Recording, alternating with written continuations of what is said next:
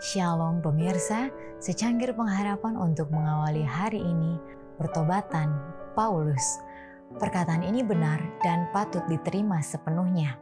Kristus Yesus datang ke dunia untuk menyelamatkan orang berdosa, dan di antara mereka akulah yang paling berdosa.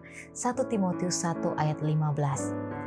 Sementara Saulus menyerahkan diri sepenuhnya kepada kuasa Roh Kudus yang meyakinkan ia melihat kesalahan dari kehidupannya dan mengenal tuntutan-tuntutan yang luas dari hukum Allah.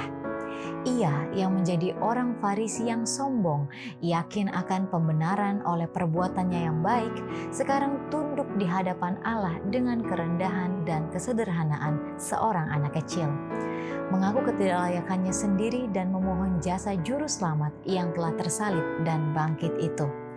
Saulus rindu untuk datang ke dalam keselarasan sepenuhnya dan persatuan dengan Bapa dan Anak, dan di dalam kehebatan kerinduannya untuk keampunan dan penerimaan, ia mempersembahkan permohonan yang sungguh-sungguh kepada tahta anugerah.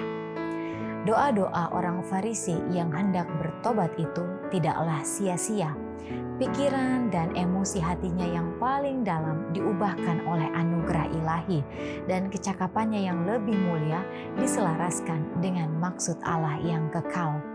Pertobatan Saulus adalah bukti yang mencolok tentang kuasa yang ajaib dari Roh Kudus untuk meyakinkan manusia dari dosa ia sudah percaya dengan sungguh-sungguh bahwa Yesus dari Nazaret telah meniadakan hukum Allah dan bahwa ia telah mengajar kepada murid-muridnya bahwa hal itu tidak lagi berpengaruh.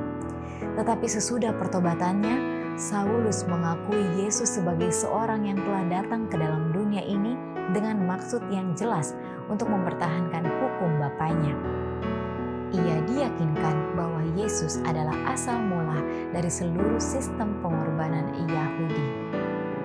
Yesus mungkin telah melakukan semua pekerjaan ini untuk Paulus secara langsung, tetapi ini bukanlah rencananya Paulus memiliki sesuatu yang harus dilakukan dalam bentuk pengakuan kepada orang-orang yang kehancurannya telah ia rencanakan, dan Allah memiliki pekerjaan untuk dilakukan orang-orang yang telah Dia tetapkan untuk bertindak menggantikannya. Demikianlah renungan kita hari ini. Selalu mulai harimu dengan secangkir.